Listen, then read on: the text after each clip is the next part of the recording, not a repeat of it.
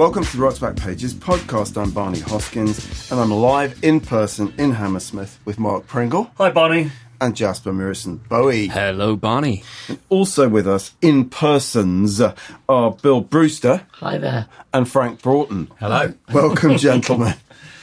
Bill and Frank are the revered founders of DJ History and the co authors of Dance Music Bible, Last Night a DJ Saved My Life, which is just being published in its third edition by Lee Brackstone's White Rabbit imprint. We're going to talk about that seminal book, obviously, plus we'll hear clips from a wonderful audio interview you guys did with drum and bass DJ Fabio. And on a much sadder note, we cannot avoid talking today about Dom Phillips the former Mixmag editor for whom both our guests wrote and whose voice indeed is heard in Last Night DJ Saved My Life. Bill, Frank, let's start with a quote from the book's new intro, which made me chuckle. We wanted the grown ups with their Beatles books to understand that DJing is clever and complex and very influential. Now, thankfully, we can relax. Bill, would you care to comment on that? Well, I think when we originally wrote the book, we were on a bit of a mission to kind of establish the DJ beyond the general perception of what they did, which was playing other people's records. What's so clever about playing other people's records, etc., etc. But you know, as we dug more and more into the past, we realised that they'd had a huge impact on the direction of popular music in all kinds of different ways. The different uses of technology, the different ways in which they pushed music forward, and we kind of wanted to bang a drum about that and about disco, which was a dirty word when we wrote the book still. And now, obviously, all of those things have changed. I think most people accept that the DJ does have a place in, in kind of popular music history.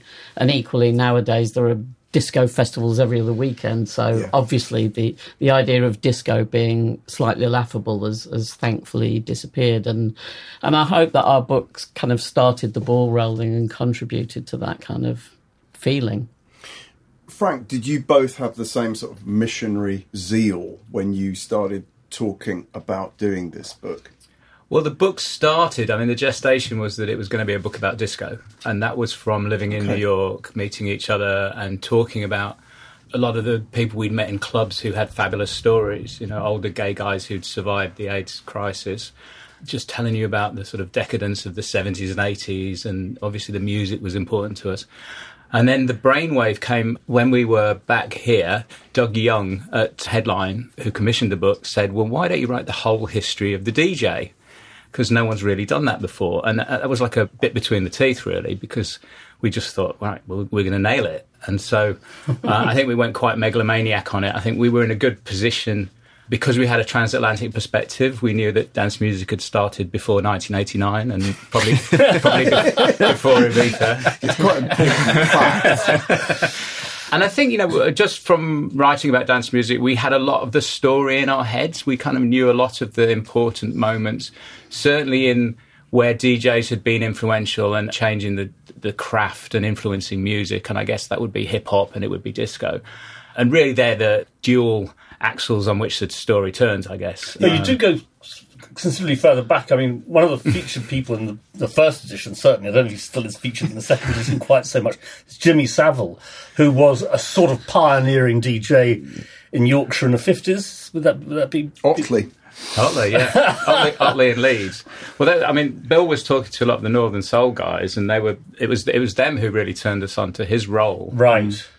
I mean, it, it, it, we've obviously rewritten that part of the book. um, Strange, that. But, but, he is still in it, and I think yeah, sure. his yeah, influence is right. undeniable. Yeah. Whatever his motivations were, and, and obviously in many cases they, they weren't particularly benign, but we felt like we couldn't erase him from that history. We have your audio interviews with him here, and we've just sat there on that, and we've sort of slightly questioned whether or not we should post them on the site. well, you know, exactly. It is, I mean, it is difficult, and I, have had like, a number of people saying he shouldn't be in it, and I'm like, well, you history, can't rewrite history. History is messy Yeah. and things Yes. that people that you don't necessarily like or don't approve Yeah. of do amazing things sometimes and you can't really you have to kind of square that with what they did and who they are as a person you have to separate out those things And anything involving things like well, music, popular music is full of people of all kinds of horrifying sort of. You can't write them all You, you can't. pop You know, history, you no. know, Wouldn't be anything left. We basically. much left. No, no. Well, I think it's it's important to remember that he wasn't really a music lover, and it, and it was very much the entrepreneurial side. Yeah. So if that makes it easier to live with him, he was very much just chasing the money and Right. chasing the ad- adoration and, and the fringe benefits as he saw them. but with two turntables. I mean, Well, uh, that that wasn't unusual in radio, Right, I mean, we've got with there's a picture in the book of Christopher Stone, who was the first kind of music playing DJ on the BBC, and that's in, from the 30s, and he's got this custom made double turntable. Right. So you know, it's not an idea that was new. Jimmy Savile's story was that normally there'd be one record player in a in a cinema. That was kind of where they were installing it, and he said, "Well, can I have two? right.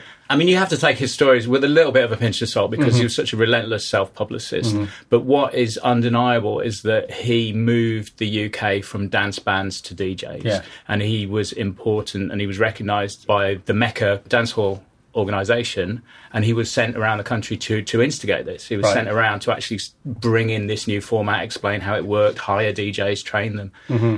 And such, so it was it was kind of an economic shift that he brought about, and you know that's very entrepreneurial, but I, I think music and, and a love of music was far from his mind. Bill, how did you get into dance music in the first place? I mean, what was the record or the moment or the club where you became a sort of disciple? Well, I had a, minor flirtation with it in 1976 when I was at a, an FE college in Grimsby, and two of my friends who were gay took me to a Northern Soul night at Cleethorpes Winter Gardens, which which I really enjoyed. But then I saw the Sex Pistols quite soon after at, at the same venue, and I'm afraid the Sex Pistols won out over um, ta- take away the pain stain. so uh, you know, at the time I was 17, and the Sex Pistols kind of spoke to me in a much more immediate way. So I think really my introduction to it came from post punk. So I was an avid reader of the rock press and was really, you know, re- bought the NME religiously every week. And really, it was bands like a certain ratio that kind of changed me. I think I went to see them play three or four times.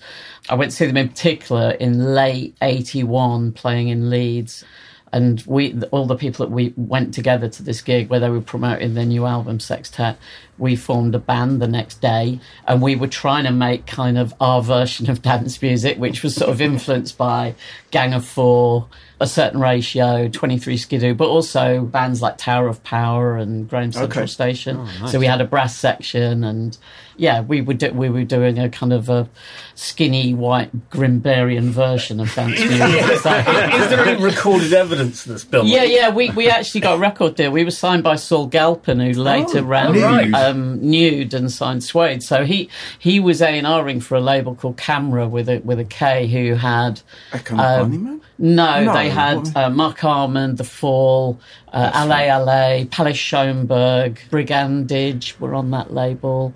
There were a, a few kind of interesting acts on that label. And we put out one single, got played by Kid Jensen, got played by John Peel, and uh, someone amazingly uploaded it to YouTube as well. So if you want to hear the full, the full horror of my vocals, then Sorry, name of the act? uh, we were called Group Therapy, and we did a single called Artifact. That's um, going into That's the episode. definitely. That's definitely going to the episode. This is the Western artifact. This is the Western art. This is the Western artifact. This is the Western art.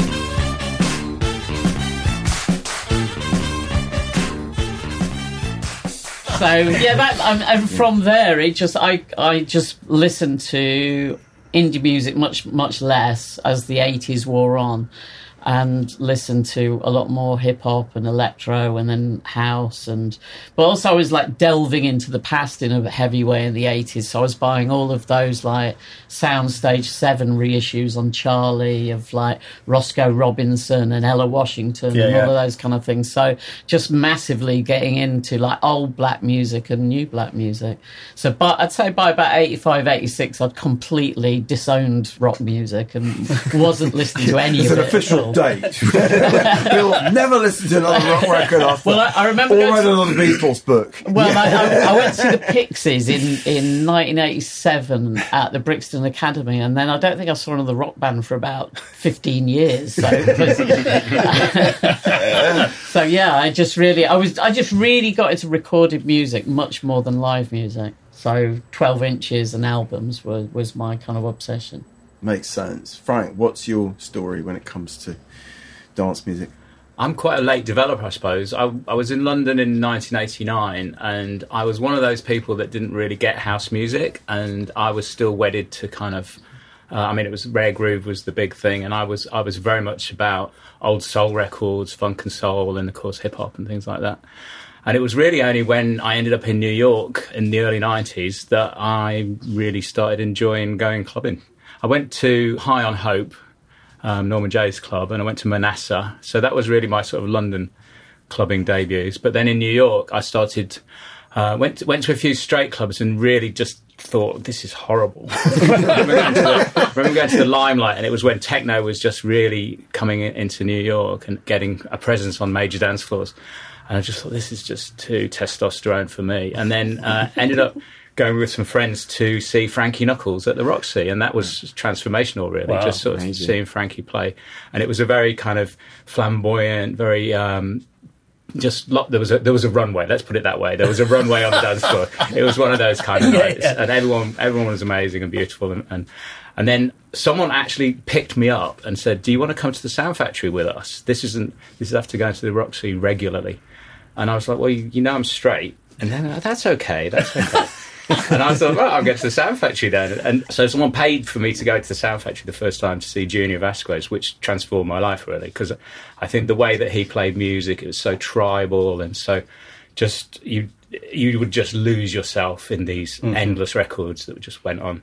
And it was about the time of sort of wild pitch, DJ Pierre kind of sound, that sort of hypnotic house music where very little changes and it's just quite minimal so yeah, and then around uh, a couple of years later, Bill turns up in New York, and uh, the rest is history. It's just DJ here. Well, you, you started putting on parties in New York, didn't you? That's where Yeah, your we- low life parties started. Yeah, I mean, we, we started putting on parties because the sound factory closed and we didn't have anywhere to go on a Saturday night. I, mean, Great- great I think reason. the factory closed in Feb '95, and I think we did our first party within like two months, and we we did like four or five when we were living in New York, and it didn't have a name at the time. Right. And then we moved back to the UK end of '86 and started doing them early '87 in the UK, and again we didn't have a name for them until we'd done about four or five. So I think we'd maybe done as many as 10 parties before we actually realised that we were going to keep doing parties Yeah. and maybe we should give them a name. I, I first met Bill when my band played Daytime Live in 1988, and Bill was- Basically, Pebble Mill at one with Alan. Titchmarsh. exactly, with Alan Titchmarsh. Uh, and Bill was writing for a football fanzine when Saturday comes and had just come back from Albania, where he'd been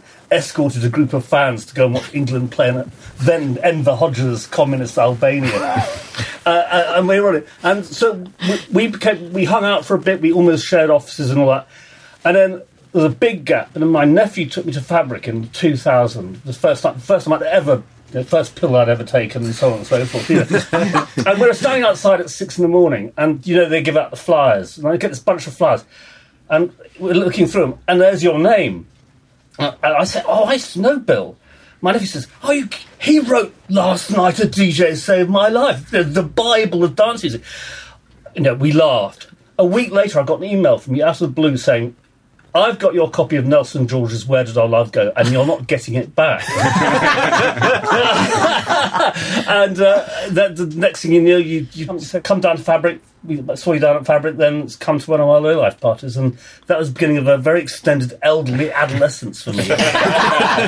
Yeah, That's such a great story. Have you still got the Nelson George book? Yeah, it's still funny how not this- getting it back. This podcast is Pointedly didn't into- bring it in. Yeah. Yeah. We've, we've had quite a few guests sort of going public, as it were, on air with like, Debts I still owe Simon yeah. Frith two hundred pounds. I think it was only twenty quid. it was just twenty Yeah, quid, it's like- probably, which was worth probably two hundred. Yeah, exactly. Um, anyway, well, so you've still got the book. Yeah. Yeah, and I've got to thank you for what says 2000, so now it's 20, 20 years of really great parties that I've been going to as directly as a consequence of you two guys. You know, it's completely corrupted me. Yeah, Thank- thank I you. can attest to that. Our- It our has pleasure. completely corrupted. he was never the same again. Um, t- guys, tell me just a bit about Mixmag, and, and then we'll talk about Dom Phillips. But Mixmag, you both wrote for. When were you first? When did you first write for it? When were you first aware of it? Were you, who was Um, the first to write for it? I think Probably you. I might have been just before you, Frank. Basically, it happened because of When Saturday Comes. So I was working at When Saturday Comes, and Nick Gordon Brown, who at the time was assistant editor at Mixmag, probably about 1990, called the When Saturday Comes office. And Nick was a big football fan; he supports Queens Park Rangers.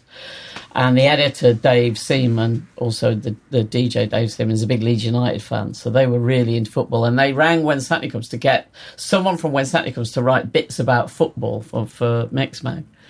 And we got talking on the phone, and I was going out clubbing regularly. And, and once he realised that, he started commissioning me to kind of do bit little bits and bobs for Mixmag. So I carried on freelancing for Mixmag while I was still at When Saturday Comes. And then when I left When Saturday Comes, the end of kind of towards the end of '93, Nick offered me a job working for DMC, the parent company. So I I edited the week. They did a weekly trade magazine called Mixmag Update, which went out every Thursday to record stores and DJs, people in the music industry. I edited that for a year, and then I and then I was offered the job of running the DMC office in New York, which is how I met Frank because Frank was working for Update USA, which was their monthly trade magazine in, in America. And Frank was one of the writers. So basically, we started working together as soon as I moved to uh, the States. Okay, Frank, how do you remember Dom Phillips? he was just one of those people that's interested in everybody, a really beautiful, gentle soul, and I, and I think that goes to the heart of his journalism. We've just got to say at this point, listeners, that Dom Phillips has died in Brazil, murdered um, with. I. does anyone remember the name of his? Bruno con- Ferreira. Bruno Pereira. Yeah, Bruno uh, Pereira. uh, uh, ghastly, ghastly event. Um, so hence us remembering Yeah. him now. Sorry, Frank. Carry on. Well, I, I think I think his character. He was such a positive person and such a gentle person, and I think you know thinking about how. I mean, I met him through Mixmag. He commissioned my first feature, so I'd been writing for uh, little things for ID and Mixmag and Hip Hop Connection, but just little reviews and small pieces. And, and Dom in '91, I think it was, asked me to write about New York techno. So that was that was when I first met him, and he came over to New York um, shortly after that. And I remember going to a warehouse party with him in Williamsburg, where there were chickens on the dance floor, and he never forgot that. I think every time I he'd remind me about that. There were upside down Christmas trees hanging from the ceiling, and there was chickens on the dance floor. So that was always You up in sure, my- you sure you haven't just taken some particularly extreme Sounds like a chemical? trip. I think so. But I think, I mean, as a person, he was just. I, I I think, you know, he wanted to. His his title of his book was "How to Save the Amazon Rainforest," and I remember him talking to me in such a positive way about how this was possible and how it's all to do with empowering the indigenous people to be the protectors of their own lands and things like this. And he really was on a mission to do it, and, and I think he's so driven and, and you know believing in a better future for the world, and, and, and that's the real tragedy. You know, I don't, I'm not sure that his book will see the light of day. Right. Uh, also, I think, um, and he was so he underplayed what he was doing so much that when you when he came home and you spoke to him, there was never a sense that there was any danger in what he was doing at all. So this has just been so such so shocking to realise how much risk he was actually taking, and I think we I, I certainly underestimated it because the last time he was home, which was about maybe six months ago, we all went out for lunch together, didn't we? Uh, and he invited me to Salvador, which is where he'd moved to recently with his wife, and And that's in what part? Is that? It's in the Amazon basin, is it, Salvador? Where Sa- no, to remember where it Salvador's is. kind of north of Rio, Okay. but, but a good distance from, Okay. from the Amazon, I think. But he, I think his wife was from Salvador originally, and I think he just wanted a bit more of a less frenetic life because he'd been living in both Rio and Sao Mm. Paulo, both of which are fairly crazy cities, and I think he was. They're talking about adopting children as well, and I think Yeah. her family being there made that sort of more of a Yeah, yeah. thing. Yeah. I mean, he was just he was just a, a really great guy, and just I don't know how, how something so violent could happen to somebody like him is just I don't think I'll ever kind of quite get my head around that. Right. No, well, I'm I'm really sorry that you've lost your friend and. And, and you know, former colleague and editor, it's, it must it must be absolutely heartbreaking. I mean, it is heartbreaking just how under threat journalists are worldwide. I mean, and, uh, particularly in Latin America, just you know, Mexico. It's just horrific, isn't it? I mean, that's As the in- worst thing, isn't it? As soon as you hear of someone going missing in Brazil or Mexico or somewhere like that, you automatically fear the worst. Yes. And unfortunately, that is what's happened. but brave. I think we have to say. I mean, there's a clip of him speaking to Bolsonaro and Yes. uh, asking him very difficult questions shortly after he was elected um, about the rainforest, and and um, it, it leaves you when you see it, it leaves you in no doubt that Bolsonaro was made to feel uncomfortable, Right. Yes. and Yeah. and that's you know that's brave. That's proper Yeah. journalism. And he replied to Dom, "The Amazon is ours, not yours." Which, of course, you know, takes us into the much bigger debate about, you know, the Amazon is is vital to everyone on the planet. I Yeah. mean, you know, I mean, unless you're a, a, a hardline climate skeptic, you know, it, it, it isn't just Bolsonaro's or Brazil's. And anyway, I mean, yeah, it's it's horrific.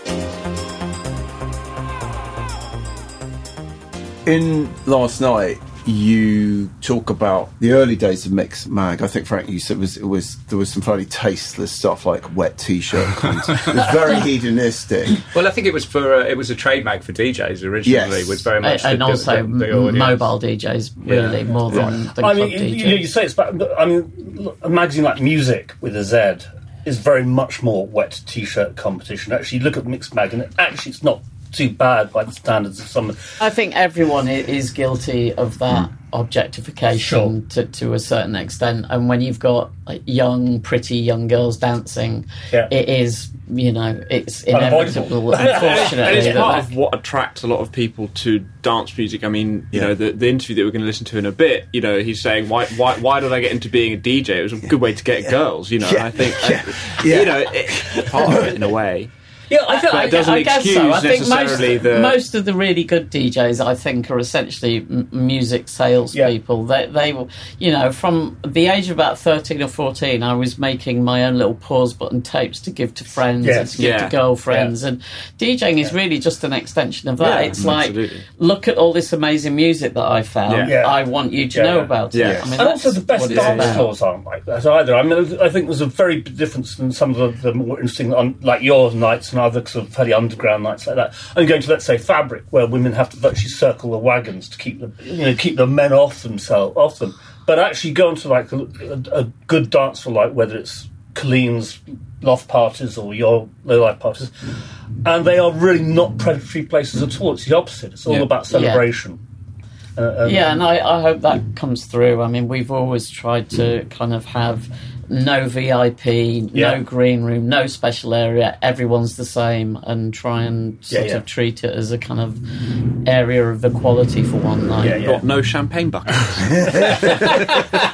you, you obviously haven't been to a low life party. and a big area for chatting. I think that Yes. th- there's always got to be a kitchen at the party. Yes. So I think that's that's quite a Yeah. principle of low life. Is No, the only one that wasn't that great was uh, where there was no room to chat. yeah, yeah. One of the worst things when you go out and you you're like you're with all your friends and then you can't there's nowhere to actually catch up, and you're just in the in the really noisy bit for forever and ever, and you can't. Yeah. slightly random question. Did you notice a problem when they brought in the smoking ban of maintaining a dance floor with the smoking ban? Yeah, I, it actually had a really big impact. I remember the the weekend that they brought in the smoking ban in, in Ireland, which which came in maybe like about two years before the UK.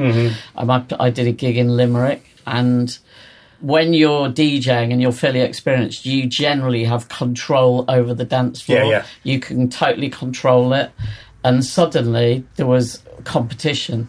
Nicotine was my new enemy. And I couldn't, all of a sudden, people in the middle of a record for no reason would all piss off to go and have a fag. Yeah. And suddenly you were like, shit, this is a, this is a problem. And it, and it took me about two years to kind of get my head around Yeah, yeah. that. It- it- I really noticed it as a punter. Mm. Really noticed it. You mm. know, yeah, it- suddenly it- the doors opening, closing all the time. Yeah, people it- are in and there would out. be a lot of random, uncontrollable departures from the dance floor, which was very difficult to kind of get your head around to start with. They would throw you. I'm How did you sure. adapt? Did you adapt? What did you, You, do? you adapt, and also fewer people smoke. I Yeah. think now, so you know, More that, that cheesy kind floor of fillers. That's Wall to wall cheesy floor fillers. Getting honest here.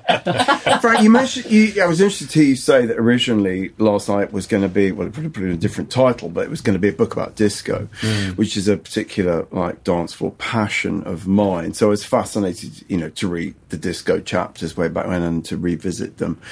Tell us about the you know the process of we were chatting before we started recording the process of doing this book how much more difficult it was to get interviews to track people down i mean it was i'm amazed that you managed to do this over the space of two years this this enormous book We had uh, a body of interviews to begin with. I think we've both been interviewing a lot of people who ended up in the story and, and, and were quoted even from interviews we'd already done. Yeah.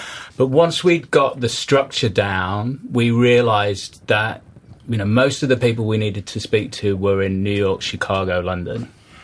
And we just set out to interview them. Uh, it was as simple as that. And we sort of di- divided it up. So, I mean, the classic, mo- we went over for two and a bit weeks together. And I was going up to the Bronx every day and interviewing the founding fathers of hip hop while Bill was down in, in the village talking to all the disco um, Right. pioneers. To answer your question about the process, the process was really a backwards relay. It was like, okay, who taught you this? Who was important to you? Who Yeah. was influential to you? And I think in New York, that the hip hop story had, uh, apart from David Toop's book, no one had written about hip Right. We didn't even know if Kool Herc was still alive. Mm-hmm. People kept mentioning Kool Herc. We've got on the site your fantastic interview, which isn't where he gives you a Yeah. tour of the Bronx, you know, showing like where disco world was Yeah, or whatever. yeah, you know, yeah, it's yeah. just it's just brilliant. And then at the end, it's sort of some discussion about money, possibly. Yeah, yeah. Talk, talk to my Well, that was- sister. I think was the line. that, that was the that was the sad realization. I think you you know even someone like Grandmaster Flash, he picked me up in this really rickety old ancient car, and we mm. went to his house, which wasn't particularly grand. I think he's doing very well now. I think you Yeah. know, subsequently to being understood, the history is understood a bit more. But he back then, you know, he obviously wasn't doing too well. Even Grandmaster Flash, Yeah, who's, yeah. who's the one with the name recognition. So Kool Herc, you know, people didn't know if he was alive or dead, Right. and that made it that made the interviews quite interesting because people were really prepared to get into the minutiae and go, well, who was the first person to say hip, and who was the first person to say hip and, and there was competition. You know, I, actually, I interviewed Kurtis Blow. I think this is on the site as well, but I mm-hmm. interviewed Kurtis Blow, and Afrika Islam was listening in, and, Right. and they were sort- they started having this sort of tussle about who was the original b boy, who was a more genuine b boy. So. You know, th- these people hadn't had their story told. Yeah, yeah. Probably didn't expect to have their story told and uh, you know because of that it was there was an honesty to it. And and, and you know especially when you meet someone like Kool Herc and he takes you round the places and actually sort of shows you. And one of them's a mattress factory. And the- it was brilliant. And and we would meet up in the evenings and compare notes. And I think you know that was when we started realizing there's a lot of connections between hip hop Yeah. and disco that kind of were being denied. All I mean, the like- Brooklyn stuff, the mobile guys in Brooklyn who are basically playing disco, but you know, with talking, spe- someone talking over the records and so Yeah. Well, well that, they'd taken the mixing techniques of the gay clubs in, Right. in Manhattan Yeah, and yeah. transported them to Brooklyn, where people like Grandmaster Flash Exact- heard Pete DJ Jones DJ Yes, and stuff like Grandmaster that. Flash, so, people like- yeah, yeah. And because we were writing about hip hop and disco, I think we were able to make those connections Yeah. much more readily than someone only writing about hip hop or only writing about disco. because you can't take the things in isolation. I mean, for starts, a lot, lot of music's the same music. Yeah. Yeah. You know, uh, the Yeah, I mean, all the early just hip treat- hop records are really built around disco Yeah. grooves, aren't they? There's Yeah. so many of them. So. Yeah, I said the hip hop, the hip it, the hip it to the hip hip hop. You don't stop the rockin' to the bang bang boogie. Say up jump the boogie to the rhythm of the boogie beat. Yeah, so someone like Pete DJ Jones was a revelation, and, Yeah, and to go to his house and see his gear and him playing Gut Bucket records.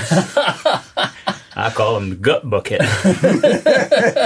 so, and he was essentially who mentored Flash. So Yeah. he, Flash was the, the the brainwave that he had was okay. Kool Herc was playing the breaks, so he'd be playing lots of little Mm-hmm. chopped up tiny bits of records, but he never made much effort to mix them on the beat. right. So you'd have a you know thirty second great bit of dancing, and then you'd have to reset and, yeah. and ka-chunk. Whereas Flash had seen Pete J.J. Jones and Kool Herc and decided to synthesize the two, and that, you know, uh, and he'd learned all the tricks of, of actually beat matching and mixing records together from Pete Jones. Yeah. So. Fantastic stuff. I actually loved the book. I mean, you know, uh, because this is a story you hadn't been told before. You know, really hadn't been told before, and it gives you a sense that there's of massive hinterland of, of life. And it's not a rock story. It's got it's a very different thing. It's not about bands. It's not about those sorts of individuals, and and it's about communities. Whether it's a rec room in a housing estate in South Bronx or or whatever, uh, and community is, I think, one of the things which runs right through dance music from beginning Yeah, to end. it, I don't think it's any coincidence that lots of the clubs kind of the names of them evoke that community, the shelter, yeah, you know, house, and all of these different things. Yeah, yeah. The loft, they're all yeah, the yes. sanctuary. Yeah, all of them are very much about kind of a, a safe space for people to come Yeah. together into, and, and and I think that's why it's often a story of black, Latin, gay, Yeah. Yes. marginalised communities coming together to kind of celebrate Yeah. whatever their differences are, and and I think that's been a, a really important part in the kind of development of dance music. yeah. When we get to Paradise Garage, then terms like the temple and sacred ground come through in your book, don't they? And so Larry Levan is is such a central figure in the the second disco chapter. You talk about, I think, the age of the DJ producer. Yeah. So, just for listeners who may not know the story, tell us why Larry Levan was so important and that club was was was such a sacred ground. Well, I, the first reason is that he had a very strong connection and relationship with Frankie Crocker. So, also, his club was open from 77 through to 87. So, it's 10 years. That's quite, in, in club time. terms, it's a long time. You know, often clubs don't last more than two or three years. So, it dominated the landscape in New York for 10 years. And Frankie Crocker would often be in the booth with him, hear a record that Larry played, and it would be on the radio the following morning. So that was an important thing. But also, he was just an unbelievably adventurous DJ. He'd play all kinds of records where you're like, really? Um, but, but did it with such force of personality Yeah. that he he would win you Pat over. and-. Pat, Pat, Pat Benatar, Love, is, a Battlefield. Battlefield. It was a massive record at the Paradise Garage, and he would great, do all it. of these things. Sometimes he'd play a movie, and everyone would sit down and watch it. Um, he just did a lot of different things that were very brave. And Heartbeat by Taana Gardner, which is a very, very slow, more like a hip hop kind of tempo record, at a time when everything was up tempo he really plugged that and plugged that and plugged that. And I think Danny Krivit in the book mentions him playing it five or six times in that in the night, clearing And the floor and every clearing the floor. Yeah, yeah. But by the end of the night, he's turned it into an anthem, Yeah, and that's what he was like.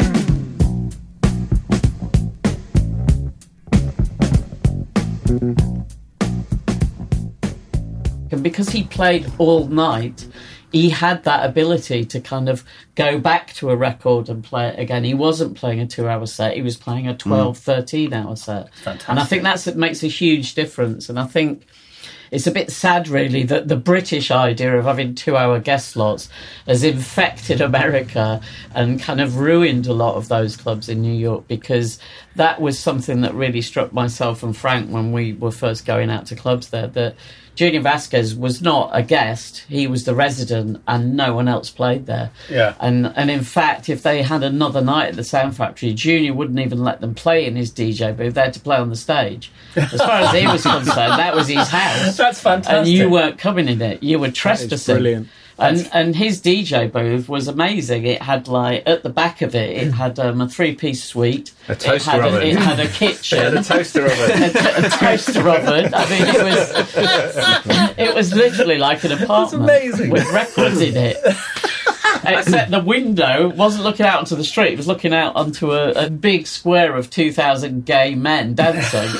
That's fantastic. I think that I mean that's the relationship that these guys had with their dance floor, Yeah. and that's why it was so intimate, and that's why it's so spiritual. Because you know people would talk about, oh, he's in a bad mood tonight, and and you, you'd think about the.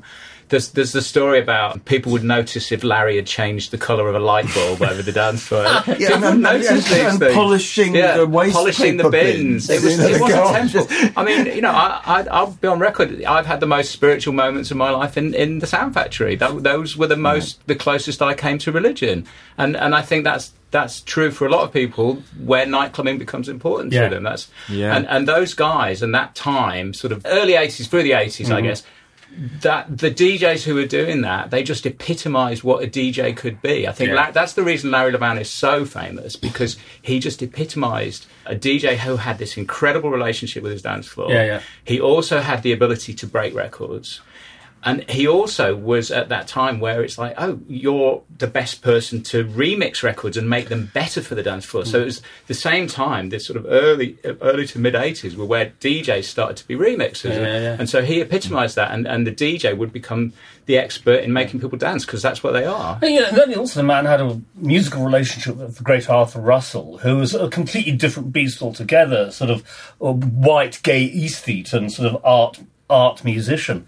And the fact that these two guys could make really mad records together, I mean, is all over my face.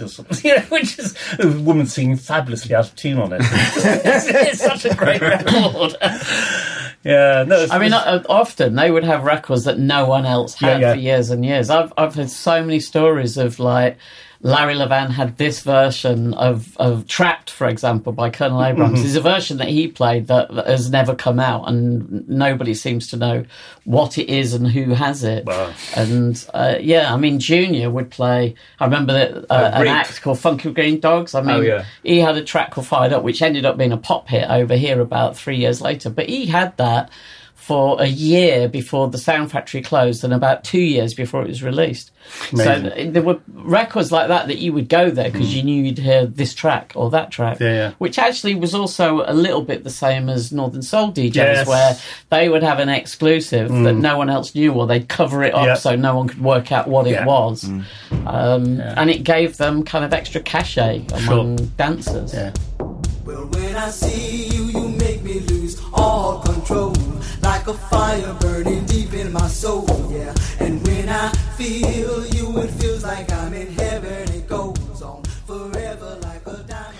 Should we jump back over this side of the pond? Because I think you moved back to London in 96. Yeah. I mean, you probably, I'm sure you were going back and forth and all of that. But how do you remember the sort of difference between, you know, the London scene and the New York scene? What did you find when you moved back here permanently? What was changing with moving into the, the age of super clubs, what you call super club nonsense? Which is- certainly struck me.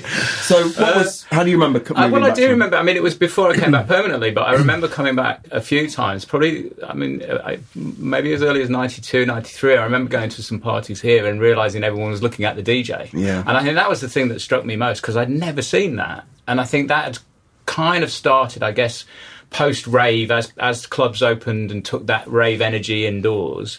I think that adoration of the DJ started happening.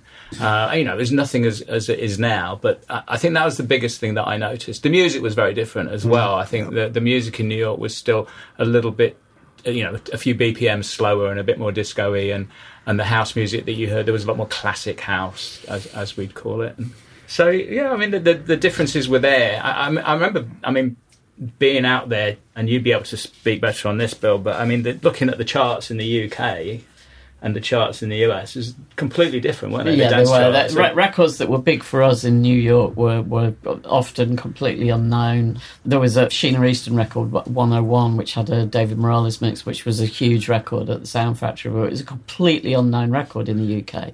Um, written and produced by Prince, remixed by David Morales. It's like a proper house classic in New York. Yeah, it, the one big difference I would say is that you could go to a straight club in London and it wouldn't be crap. Whereas New York, all of the straight clubs were crap, basically. weren't they? Apart from maybe Giant Step, which yeah, was, there were, yeah, that, were- that, that, that's a little sweeping, but I mean, Giant, Giant Step was a real phenomenon, and, and I wrote about that for ID. But Giant Step was the whole kind of guru jazzmatazz era Yeah, where, yeah. where hip hop started sampling a lot of jazz music. And of course, New York has a lot of amazing jazz musicians. So Maurice Bernstein and Jonathan, can't remember his last name. No, the, the, the, the, these two guys. Uh, Maurice is now a, a big gig on impresario, putting on big concerts and things. But they they launched this club Giant Step. They were English and South African, by the way. So they, they had a different view on the whole kind of New York music. But Giant Step was really, really fun and interesting.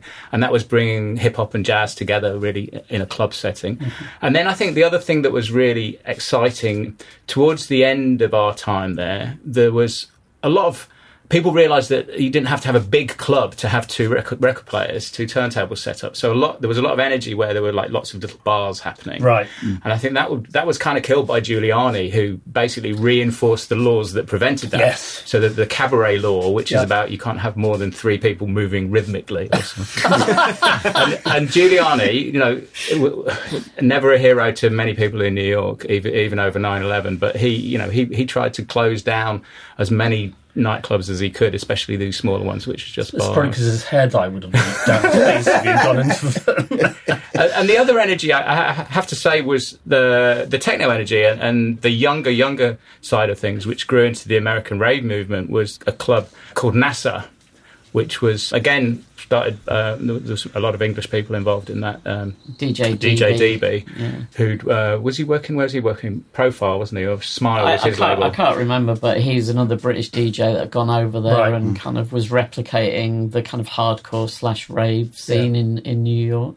And- that was that was a pretty amazing club for energy, wasn't yeah. it? I mean, you know, not to our taste, but the, the, the energy was amazing, and, and it's actually there's the film Kids is a sort of recreation of the scene that built around there. So Right. that was there's a few nightclub scenes in that, but that that was a really important sort of touchstone for America, kind of creating its own sound, I suppose, and and and you know they definitely wanted it harder and faster.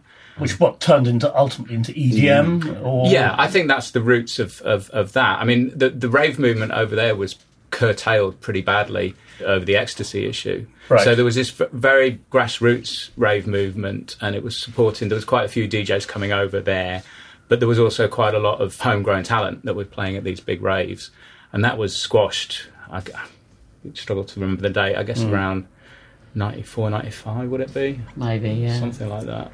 And then th- there was a, a sort of marketing masterstroke. In, instead of calling them raves, they hmm. called them festivals. And suddenly it's great. And how much money do you need investing in Yeah, this? yeah. And, and that's if you go to Las Vegas now, it's like EDM city. There's hmm. just like huge events and all of the casinos, and these guys earning tens of thousands of dollars, Hundreds of thousands. hundreds of thousands, to, to play utterly ghastly music to appalling crowds of you know vile people, basically. well, it's, it's a corporate victory. Mark, say what you really. Yeah, because he Tell never us how you really that. feel, Mark. So, Frank, in the book, you in the new intro to the book, you admit that it's just, it's a pretty male story. Last night, a DJ saved my life, but you have made an attempt in this edition to kind of address that and to get more information in about female DJs. So, tell us about that. I mean, the origins of the story, the way we researched it initially, was very much this backwards relay race of who taught you, who taught you, what hmm. were the, what was this this sort of linear influence, because we wanted to find out who was the first person to mix records, who was the first person to beat match, all those sort of technical things. We had a sort of checklist. Can we find these this out? Can Yeah, we find out who was the first DJ to play a record on the airwaves? You know, all these kind of things. And they were all men. They were all men. And, and, and, and the story is a very male story and it remains a very male story. But what we've been able to do, we mentioned uh, almost all the women who are in the. We, we, there's a whole chapter on, on women DJs. And pretty much most of the names, significant historical names, were in the original text. But we had the chance now to expand on their stories. Right. So, and I think that's that's true of the whole book. Is that as you as you get more, I mean, it's eight hundred and something pages now, so it's definitely a lot bigger than it was at the beginning. And I think the more space you have to tell stories, the more you can tell stories away from that main narrative. And so we've told the story of of, of women DJing, and it came at a great time because I think the the, the dam has finally burst, and in a in, in a analogous to the Me Too movement.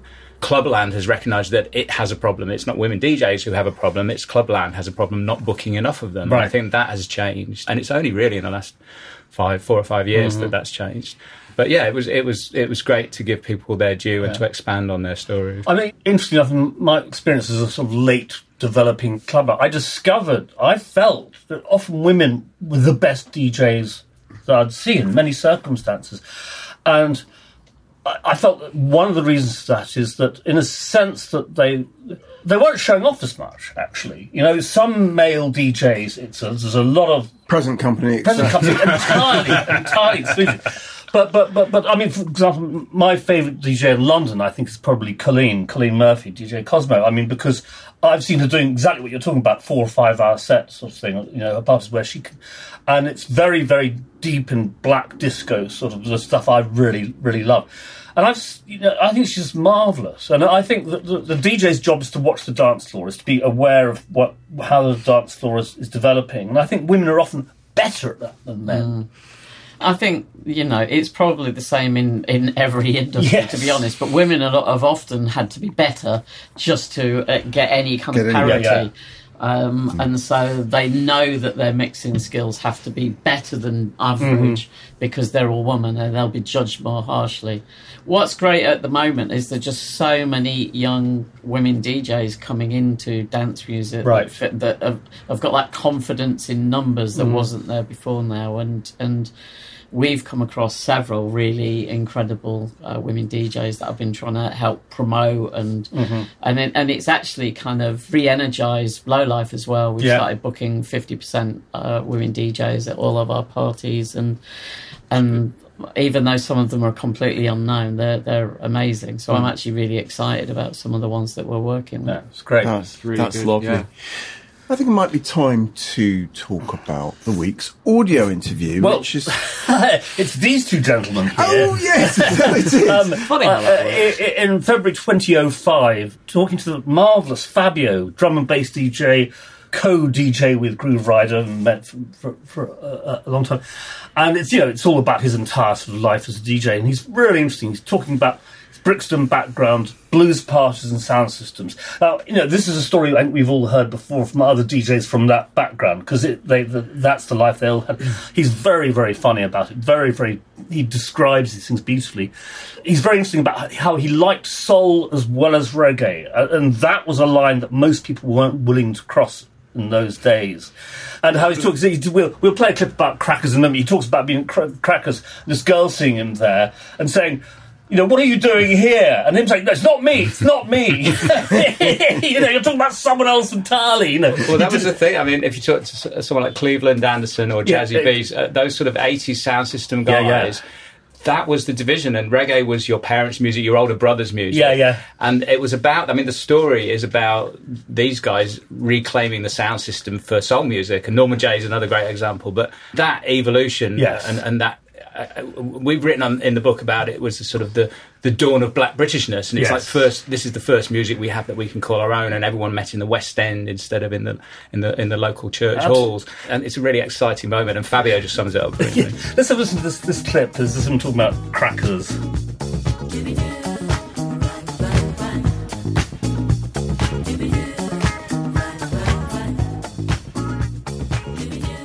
Was it that attracted you to it? Because every black kid I've ever interviewed Yeah. in London always says Crackers was Yeah. amazing. Yeah. Norman Jay, Jazzie yeah, B, yeah. Cleveland Anderson, all of them. I tell you what What was, was so great? I tell you what was so great. It was going into a place and it was mixed. That was another thing. You know, blues parties, you, you didn't meet any white people in there. Very rarely. You used to meet the odd white guy that used to know kind of the, the guy, the local guys, but it wasn't, it was 99% black. But this was like 50 50.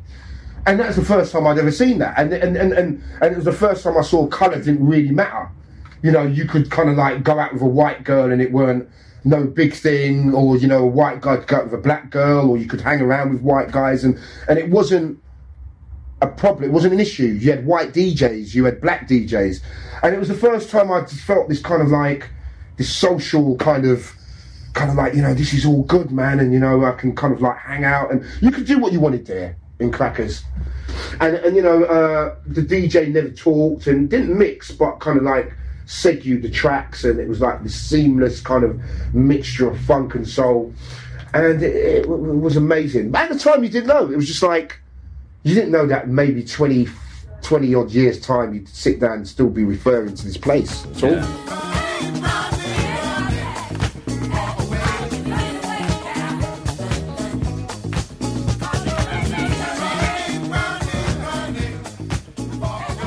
This is fantastic. I mean, Crackers. I'd never heard of Crackers until relatively recently. You know, and it turns out to be it's, it's lunchtime, wasn't it? It was a lunchtime. Well, dance. there's an there's an evening Yeah. one, I think on a Sunday, and a lunchtime one on a Friday or a Saturday. and it's like school kids bunking off school to go dancing down at Crackers. and, and then go robbing down Oxford Street. was a, there's another big feature of it. It was like we've, We'll do that- we've been we'll do that dancing. later. we've been dancing. Now we'll go robbing.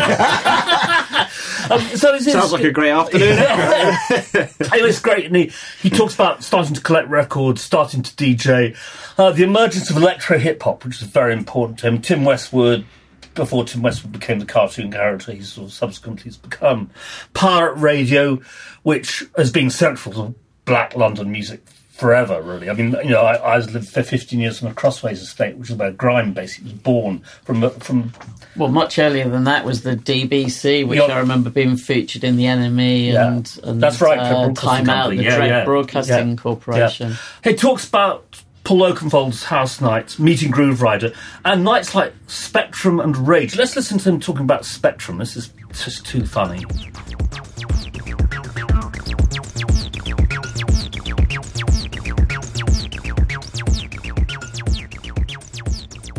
When you went to Spectrum, did it feel like it was very similar? It was the same part of the same scene, or did it feel completely No. different? It was a very No. different thing, Because of the drugs. right? There, there weren't no up? at all on, on, on the Soul II Soul thing, Africa Centre. There weren't, you never got anyone out of their minds there. No, that was more a smoking weed thing. Right. Do you know what I mean? Maybe a little bit of coke, but nothing widespread. Spectrum was crazy. Spectrum was like every single person was out of it, and you'd never seen people out of it before. And it How was quite, quickly did you catch on to what was going on?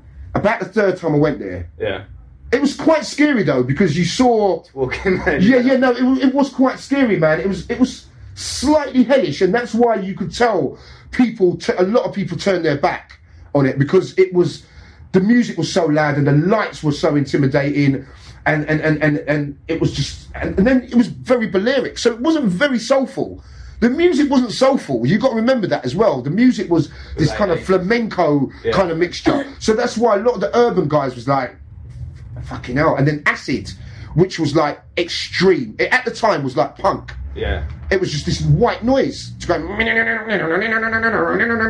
it was like, what the hell's this? But because of this, because of the background, listening to electro, and we was kind of like kept up with electronic music. We was like, fuck this shit, man. It is so fucking extreme.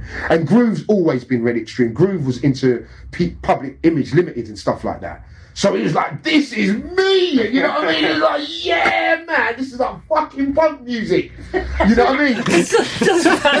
It's so infectious, isn't it? I love the phrase slightly hellish. Oh, it's marvelous.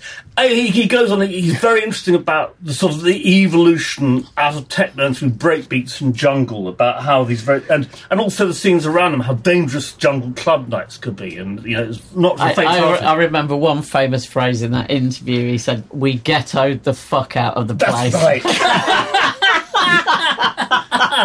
um, it's just mar- marvelous, and the evolution of drum and bass and garage. Well, in fact, he does call it garage, which I was rather pleased because they were mocking me for calling it garage, garage yesterday. And he- actually, he's he refers to it as United Kingdom Garage. garage. Um, Her Majesty's Garage. He's very funny about taking the, the name Fabio, flying to Italy, and the, the the people meeting at the airport not believing it was he was Fabio because he wasn't Italian or white. Um, I, and I, very interesting again about the big outdoor raves like Sunrise and all of that sort of stuff, and also about how certainly for most of his experience was so tightly London based. And we'll play a clip at the end of the, the podcast where he talks about going to the wild West Country and Slough or Slough as he calls it.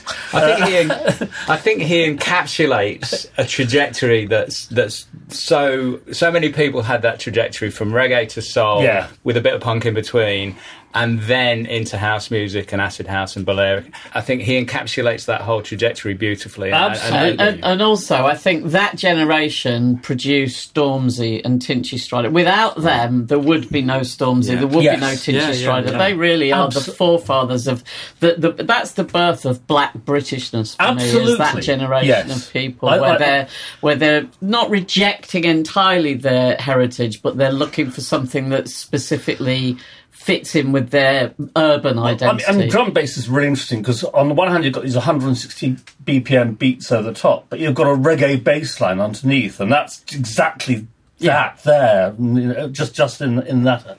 That's it. Fantastic stuff. He's so engaging. I mean, he's a lovely bloke, isn't he? yeah, he's, ama- he's amazing. Mark I, I mentioned Fabio arriving in Italy, and you were telling us a story about Fabio in Italy before. Well, I, I've we interviewed him about four times now, and, Yeah. and every time I've interviewed him, he always seems to find a new story that he's never told before.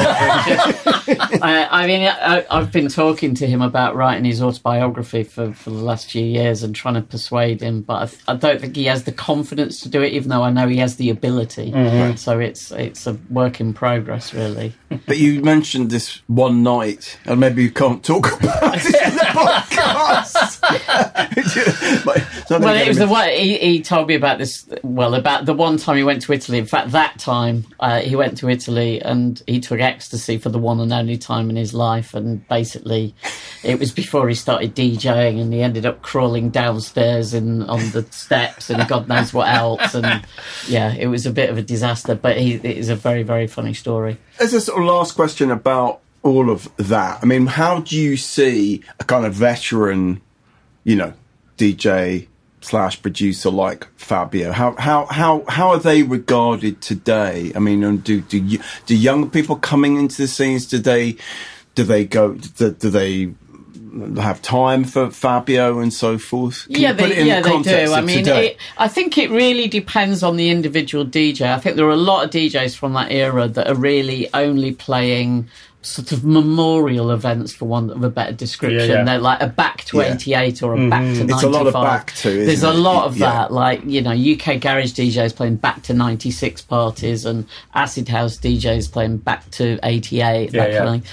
They're not like that. They're kind of, uh, and there's nothing wrong with that, but they, they've just kept forging forward and they're still playing regular drum and bass nights. They did actually do a, a Rage revival night at Heaven about six months ago or a year ago. No, it can't have been a year have been ago. a year because It was ago. in the pandemic. It's Right. quite recent, Yeah. uh, which sold out and did really well. But that's generally not what their vibe is. They're, they're much more like we want to play new music, and I think as long as you're playing new music, you're always going to get a younger audience. Yeah. Um, uh, in a way that you won't do for like a back to 88 it's like Yeah, you know 50 year olds going out and dancing in the same way that northern soul is very much a, an older person's Yes, game these yeah. days How do you think DJing has kind of evolved in the last, say, 20 years? And how did you kind of try and, did you try and fit that in the, the new version? And what, you know, the rise of like bedroom DJing, like anyone can just buy like a Traktor USB thing, plug it into their laptop and essentially start for like a hundred quid, just start mucking about and mixing stuff.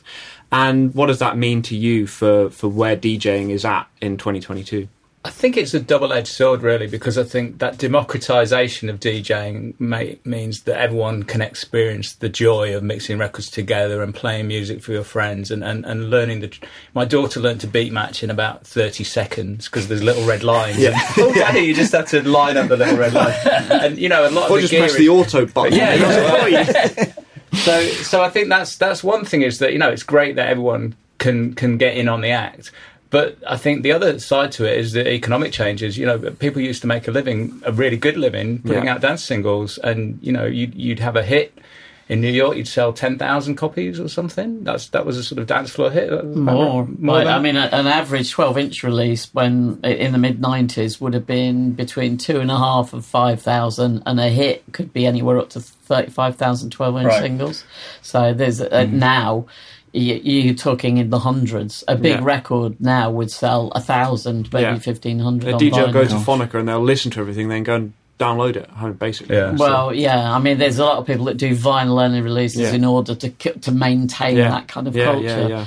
But uh, yeah, I mean, it's. I don't think fundamentally DJing has changed because it's still the same experience of like someone trying to connect with a dance floor playing music. Yeah. That's essentially what it is. The technology that you deliver it with has changed, yeah. but I don't think fundamentally what you do as a as a as a uh, uh, craftsman or an artist has changed. I mean, my, my one sort of thing that you know, when certainly a lot of DJs we all know moved onto laptops and computer DJing, uh, and selecting a record from a, a, a list of like nine point Arial on a screen is very different from flicking through your record bag. It's very difficult. I mean, I, Yes. I, I've moved from vinyl to CDs to, to I use rekordbox now, and I've got a, a, a, a like a mini Samsung thing which has got hundred gig on it, and mm-hmm. no five hundred gig on it, and so I can carry about two thousand songs with me at any mm-hmm. one time. But you have to really, really know the names of the artists. You have to know the names of the songs because. Yeah. You're like, what the hell is it called again? Yeah. Whereas in the old days, you'd flick through and you're like, oh, Oh, I that know, it's got a red sleeve. yeah, and you could yeah. find it almost Yeah. instantly. You had mm. so many visual cues to work from. And- and there's a physicality in that as well, which you know is just something lovely about it. About seeing someone rooting through the record bag, finding the record on, putting it on, playing it. yeah.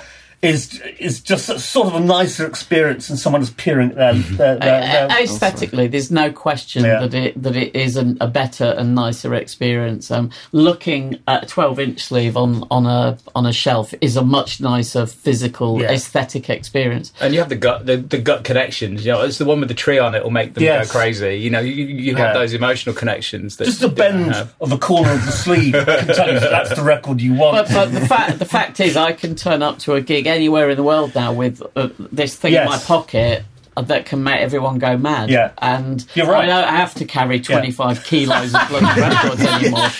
And I feel like I've done my time in the trenches, and I don't really need Yeah. to do that anymore. There's there's new creativity as well. I think that uh, when I first DJ'd using rekordbox on a on a USB stick, what I realised was you could go, oh, I want to see all my songs in BPM order, so I know all the songs that are roughly I could play next. So suddenly you've got this new way of randomizing it because if you had to go oh here's here's the records i packed for tonight you might have 10 or something that you'd go oh but if you've suddenly got 100 records that you can mix in you you much more likely to do a left field Yeah, sort kind of of choice and things like that something yeah. different, just Exactly, yeah. the And, and on top of that, you can also tag tracks as well. Yeah. So, like, you can just write banger, and, and then you and then you just search Oh, for your everyone's list of leaving. bangers. Everyone's and going then- for a smoke. Quick, Banger! pull out the banger. No, I mean, that's you know, those, Yeah. those things are pretty Yeah. useful. So there are things that you do have that you couldn't have had in the past. Yeah, and, and yeah. the stuff that Francois Kevorkian's doing now with the stems, uh, uh, that's worth a look. That there's this new AI technology that will pull out the stems from any record. Right. So Yeah. instead of having to have the multi-track before Yeah. you could do that, you can now do that. It'll suck out the bass line. It will suck out the vocals. Right. And and he's doing amazing things because he's he's Yeah. got he's got all the stems anyways. But he's doing this amazing sort of setup How- with a Go, sort go of have a kitchen look on table full of. He, he'll, Yeah. do, he'll do one track and take it apart. He did "Running Up That Hill" by Kate Bush earlier on in the week after all the stuff Right. about her being on Stranger Wow. Things, and he's just completely rewired the track. How interesting. Yeah, there definitely yeah, are he's creative amazing. Possibilities that have been opened up by all of that. That Yeah. you know, the kinds of mixes you can do, the kinds of speeds you can mix between records. It's like you know, it's it's all different. So I, mean, I suppose I have to fight my own battle with my propensity to nostalgia. You know, which applies to all kinds of stuff, all kinds of music. You get reach a certain age, and you start you find yourself looking back far more than you're looking forward.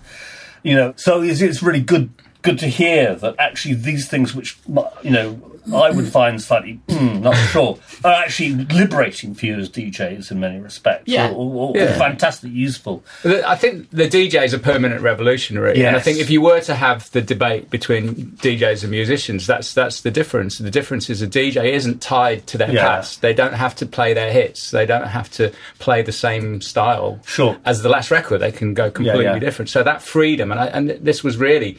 I guess the, the, the fundamental theme of the book, we wanted to put this forward that the DJ has more freedom to create new forms of music than, than, than anyone else Right. because they can, you know, if you think about rhythm and blues, that was all these weird little local scenes in the US suddenly became fused together by radio. Yeah. So suddenly you can play tracks that no one would have heard in their locality. So I think that that idea that the DJ is always looking for the next new noise, they're always looking for the next big hit. Yeah. Because they don't want to play the same old shit. They don't want to play the same stuff they played last time. Yeah. And mm. that's you know that's probably when, when you're talking about sort of greatest hits DJs or back to 88 DJs, that's what separates the people who've transcended that. I mean, we're talking about Francois using this incredible technology. He was from the first I era know. of the disco DJs. Yes. So he's he's one of those people who, who runs all the way through. That's right. always, the always. one, yeah, I mean, he's named in Rapture by Blondie. I. So he, he's been around a long time, but he's still pushing forward. That's great. Mm.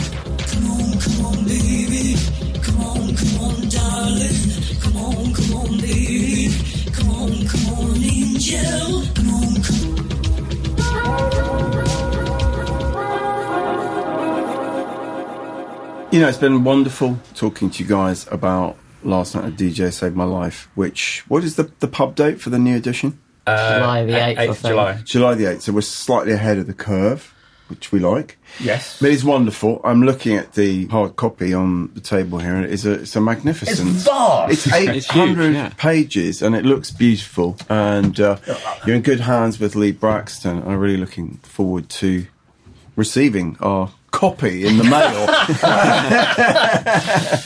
so thank you, everyone who's got any interest in this in this subject and this history, this DJ history, should rush out and buy it in July. and is it if you pre-order it on Bandcamp, you get If you pre-order it via Heavenly Recordings Bandcamp, you get a free kind of um, uh, Vinyl Maniacs, uh, which was a, an 80s fanzine run by Charlie Grappone. with a great uh, interview with Mania. Sylvester in it, which Yes, is just exactly. Yeah. And photographs cool. from Keith Haring's birthday party, which is pretty celebrity studded.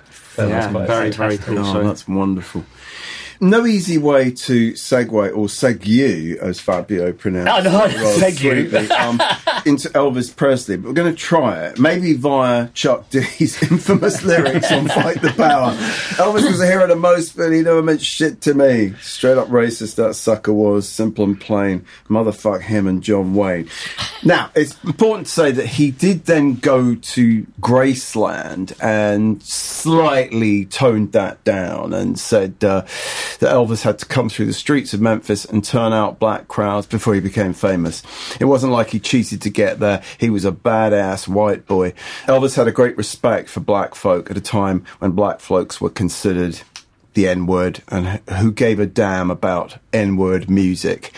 So he slightly revised his feeling. The reason we're talking briefly about Elvis is that Baz Luhrmann's no doubt rather gaudy and biopic is coming Surely out not. this week.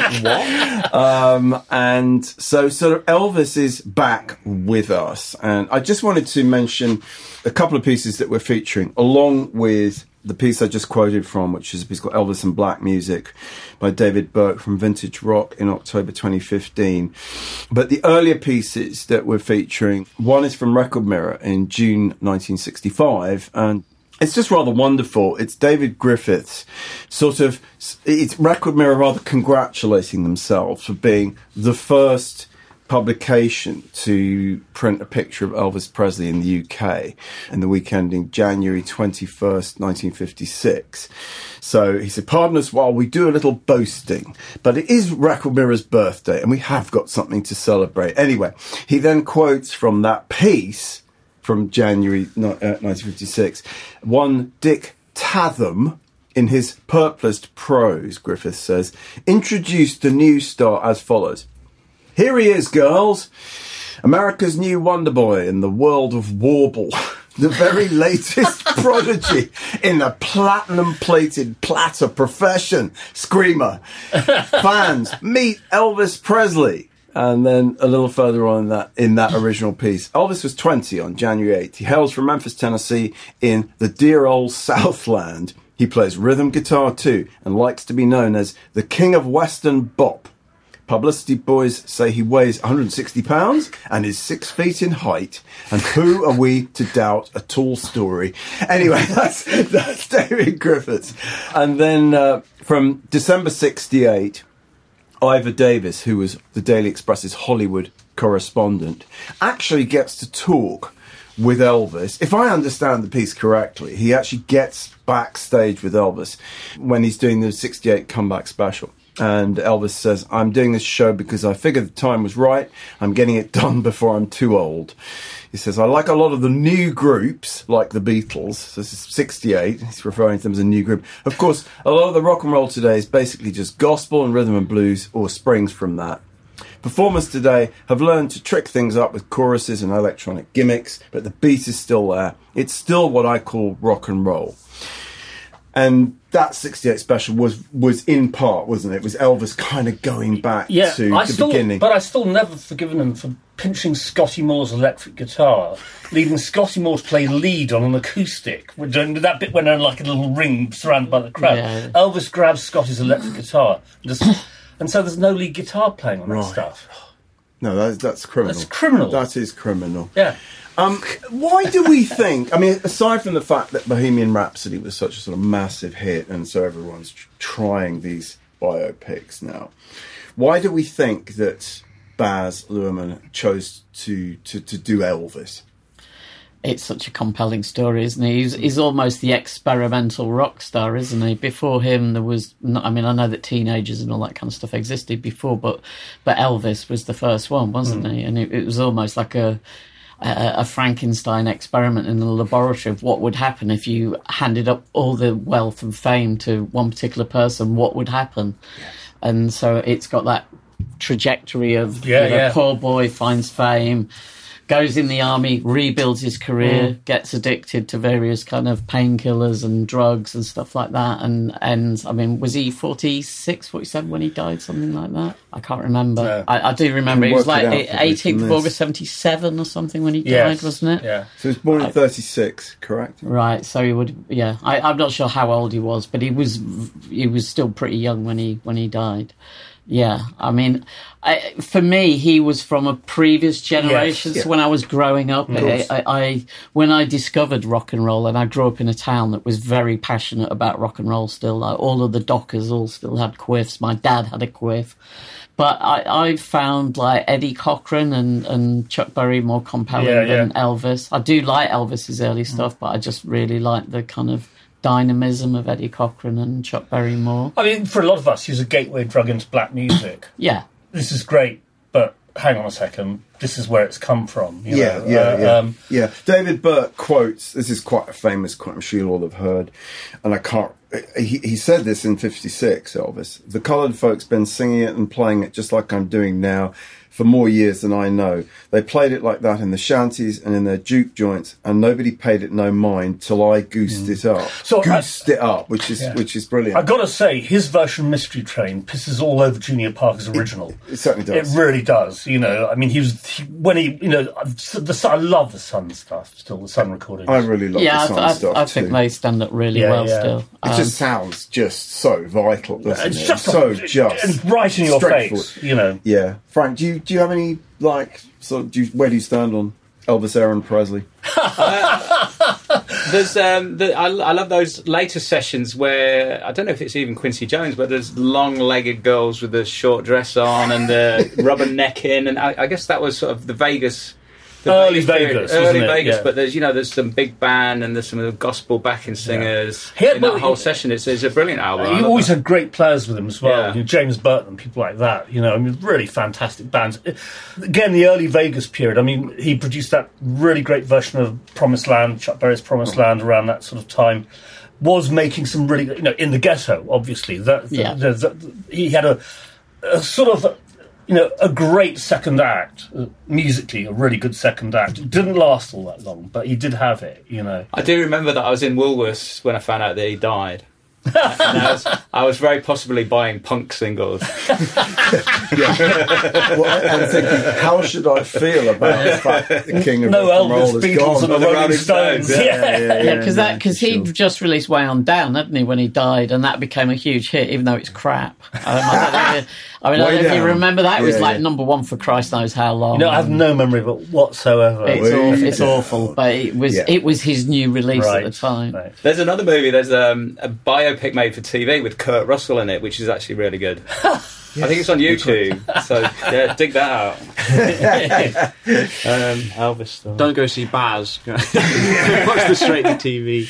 I actually went to see when I first moved to London. The Astoria had an Elvis sort of bio thing mm. going on there, and they had three different Elvises depending on which period.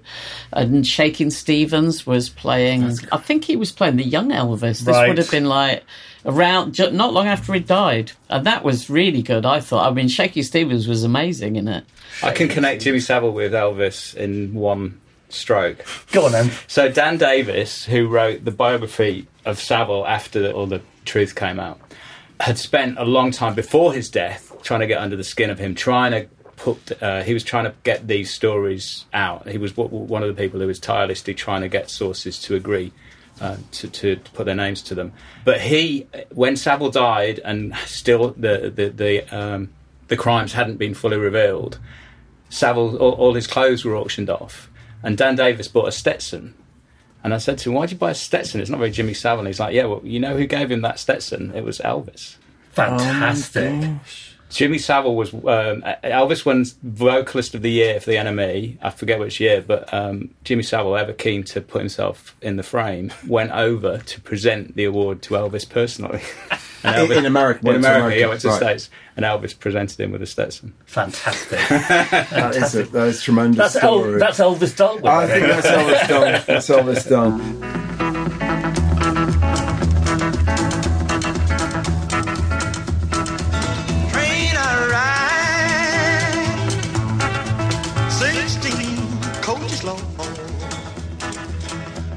tell us about some pieces you've added. Yeah, a week ago, which is still current for everyone, Max Jones interviewing Billie Holiday. She's over in London, 1959, spring of 1959, to do a TV show. And she, at that point, she had, because of her various narcotics run-ins with the police, was unable to perform in New York because the cabaret card she couldn't have. Hmm. She says, I can't get my police card to work New York, so how can I make it there? America won't let me work. I'm Billie Holiday. Singing's the only thing I know how to do, and they won't let me do it. Do they expect me to go back to scrubbing steps the way I started out? It's you know, it's good stuff. And this is only like six months before she died. Absolutely. Um, uh, she, she also says, I always try to sing like a tenor saxophone or some horn. That big vibrato fits a few voices, but those that have it usually have too much. New York Times 1965, Robert Shelton talking to Bob Dylan on the phone, and Ro- Bob Dylan says, It's all music, no more, no less. It- This is around the time when it's folk rock. He's mm. just he'd just plugged in, was about to play the Forest Hills. For, Forest Hills, which Yeah, was yeah. which was the second really kind of infamous gig, wasn't Yeah, it? Yeah, that's right. Around the first, Newport. Th- that's right. Um, he says, it's all music, no more, no less. I know in my own mind what I'm doing. If anyone has imagination, he'll know what I'm doing. If they can't understand my songs, they're missing something. If they can't understand green clocks, wet chairs, purple lamps, or hostile statues, they're missing something too. Oh, statue. Philip Elwood, 1968 San Francisco Examiner, sees James Brown at the Oakland Auditorium. Philip Elwood's great. He's a jazz writer, but really, really got stuff. For example, we recently posted his review of Sylvester's famous opera house show in San Francisco, which became the live album. And he just loved it. You know, this is a stodgy old white jazz player. Jazz fan, you know, loves yeah, Sylvester. yeah. So uh, he's a strikingly attractive entertainer, James Brown, frantic at times and soulfully sombre at others. Totally dominated the show, wiped out his audience last night at the Oakland Auditorium. The Georgia-born Brown is the music world's soul brother number one. He earned the title the hard way and proves it every minute he's on stage. Great. So, lastly, from last week is Bob Marley and Wailers, supported by Gloria Jones and Gonzalez at Hammersmith Odeon, London 1976, reviewed by Giovanni Dadomo and Sounds. And he says, which brings us to my problem. You see, I just last night seen BMW, by Marley Wailers, again, and although I confess I had me a real fine time, a lot of time I know one thing, I was not exalted. And I went to that show, and I wasn't exalted either. We'd all heard the, the, the, the live album recorded the previous year at the Lyceum, which is mm. ast- an astonishing record. And I think we were all hoping for, for More that. the same. And yeah. it wasn't. Mm. You know, it was a curious. I mean, it was good. It wasn't bad, but it's just just something was kind of kind of missing from there. Bill Haley to Tony Tony Brown is someone we we're hoping to find. He wrote the Maker Melody Maker in the fifties, and this is Bill Haley's very first trip to England. It's a report of him getting off the boat at Southampton and getting onto a train and being mobbed by fans. As he did in those As he did in those days. Uh, and Bill says, I was worried when they started beating out a rock and roll rhythm on the top of the car. There's a time and place for that. for, for- for- for that, for that beat, but it wasn't here. Pete Johnson, LA Times, 7th May 68, reviewing what he calls Buffalo Springfield's last gig. Buffalo Springfield gave a concert Sunday at Long Beach Arena, sharing the bill with Country Joe and the Fish, Canned Heat, The Hook, and Smokestack Lightning. This is it, announced Springfield member Steve Stills as the group prepared to play, confirming rumours that the quintet would split up this week. So that may or may not be. Oh, yeah, here we go. Caroline Boucher interviewing Bryan Ferry for Mus- Disc Music Echo 72. The trouble with the art of being a musician is that, unlike being a painter, you have to be successful. You can't put out your experimental efforts. Dave McCullough reviewing ABBA in Sounds of 79. ABBA. The very stuff which your new music prima donnas will be declaring genius in 10 years' time, assuring us that this is the proletariat's model for 79. Basically, he loved it. Uh, uh, he is a post punk, real post punk Which writer. venue was that? I, no, I remember him very well. was that the Albert Hall? I think it may have been- the- it may have been the I, I saw, I saw one see- of the shows at the Albert Mark, Hall. you went to but see you the- saw the Voyage I went, last I, week. I went to see the. How are the avatars? I've heard it's really good. I bumped into a friend in the park yesterday, and he went, and he thought it was good. uh, I got bored. oh, really? Um, first of all, it's really impressive. You know, the, the, the spectacle is just fantastic. The lights are amazing and all of that sort of stuff. These kind of uh, computer renderings of the band are curiously soulless. Like they're sort of dead behind the eyes Right. in, a, in a strange sort of way. And also, even though they're making expressions like smiling, it feels like a computer generated smile. There's, Right. there's something missing there. Audience were going mad. I mean, I was, sur- I was the only person. I was sat with my back, my arms folded. You know. As usual. As usual. This may come as a tremendous shock Mark to you. Curmudgeon Pringle. It's, it's so Who's that character. man at the back with his arms folded? Oh, it's Mark Pringle. I mean, it, it was it was really impressive, and of course the music's great because I mean the music mostly it really is great. There's a couple of terrible tunes, but they Yeah. but Does it fit, does it sound live-ish? They have a live band. There's a live band right, playing. okay. Yeah, So is is uh, Little Boots playing keyboards still because she was? It's um, I don't know. They weren't introduced, so I, I don't know. Okay, so I, I'm quite friendly with her, and Oh, she right. and she mentioned on her Instagram that she'd been selected to play keyboards Well, on it that. may, may, may well have been. They were in a sort of dark patch, sort of just to one side of the stage. they actually there was one number where they're sort of heavy featured. Between various sections, there would be a bit where a song would be would, would be a sort of manga cartoon showing, for, for, whilst they went and inverted commas changed their stage clothes. uh, uh, uh, and that didn't make any sense to me at all. So things like that. But on the tube train, I went with my friend Tom Fenner from Micro Disney because he works at BBC, which is why I managed to get a ticket to the thing. We're on the tube going back afterwards, and he starts talking to because it's full of fans on the tube, and there's this guy next to us who said, "Oh yeah, I saw it in 1979. This was much better." Really? Wow. anyway, it's an experience. I'm glad I went, but uh, yeah, there was, I had my reservations. Work at all. I'd fool around and have a ball.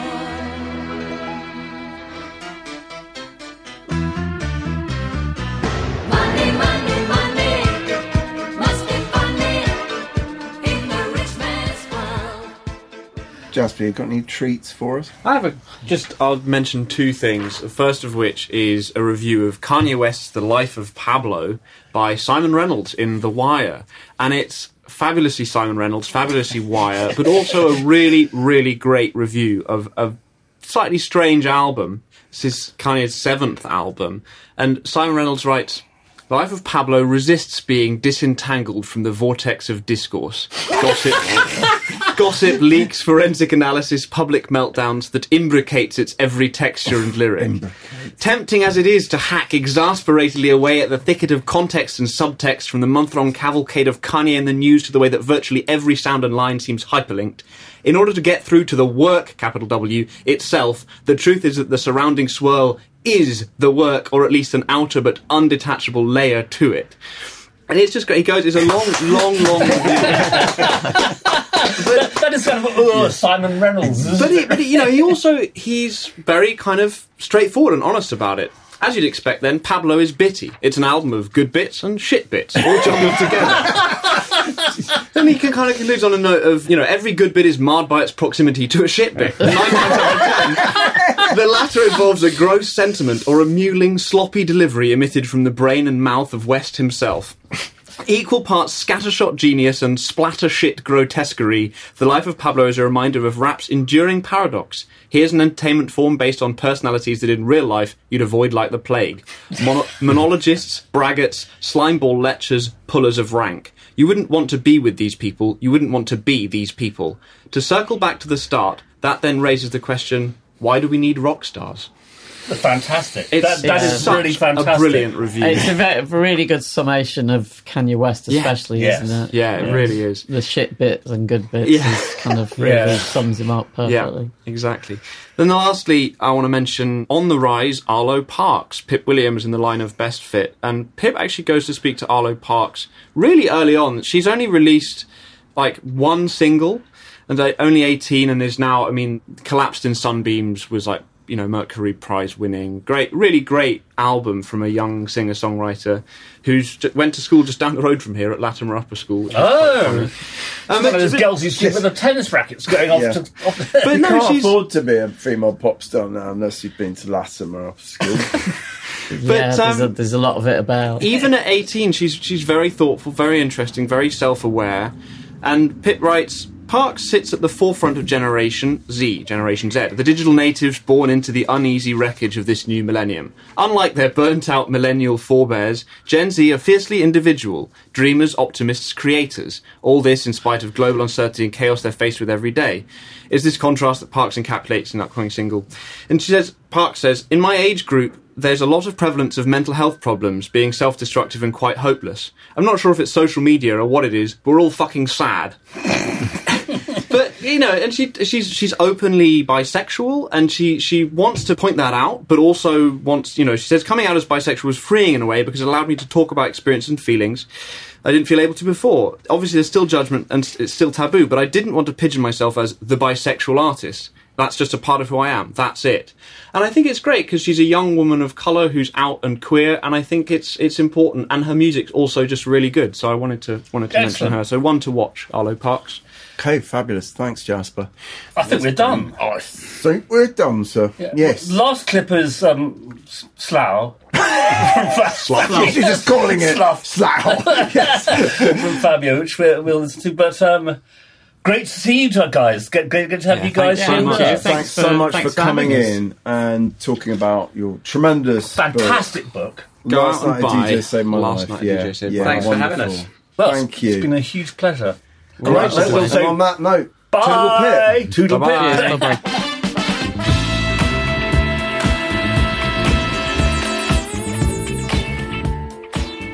So, did you do any travelling? Because there was like Greg Wilson doing similar things up in Wigan and Liverpool. No, we never. We never. We was we was a lot more kind of. Uh, travelling wasn't really. Uh, a thing for us. We was kind of like we've got our kind of localized scene here, and well, to be honest with you, we kind of turned our noses up at Northern Soul. We didn't really, we weren't really feeling the Northern Soul. It was too fast. It was too weird. People, it was Wigan, it was like fucking oh. Do you know what I mean? It was like Wigan to me could have been fucking Timbuktu. We just didn't have a, you know, you really got to remember as well. We're living in the age of travel now. Travel was totally different back in the day. You know, there's no way. The thought of even going to Luton, to Slough, to Slough, we used to get ready for two weeks to go there. It was like a big fucking thing. We used to be driving. God, this place is fucking miles away, isn't it?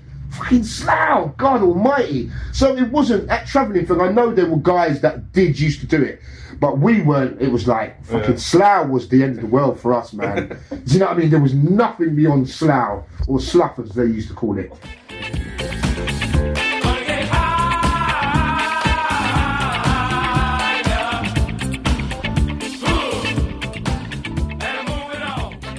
That was Fabio in conversation with this week's special guests Bill Brewster and Frank Broughton, concluding this episode of the Rock's Backpages podcast. The new edition of Last Night a DJ Saved My Life is published by White Rabbit and available from July 8th. The hosts are Barney Hoskyns and Mark Pringle, and it was co-hosted and produced by Jasper Muris and Bowie. The Rock's Backpages podcast is part of the Pantheon Podcast Network. You can find thousands of articles, as well as hundreds of full-length audio interviews at rocksbackpages.com. Last night a DJ saved my life. Last night a DJ saved my life from a broken heart. Last night a DJ saved my life. Last night.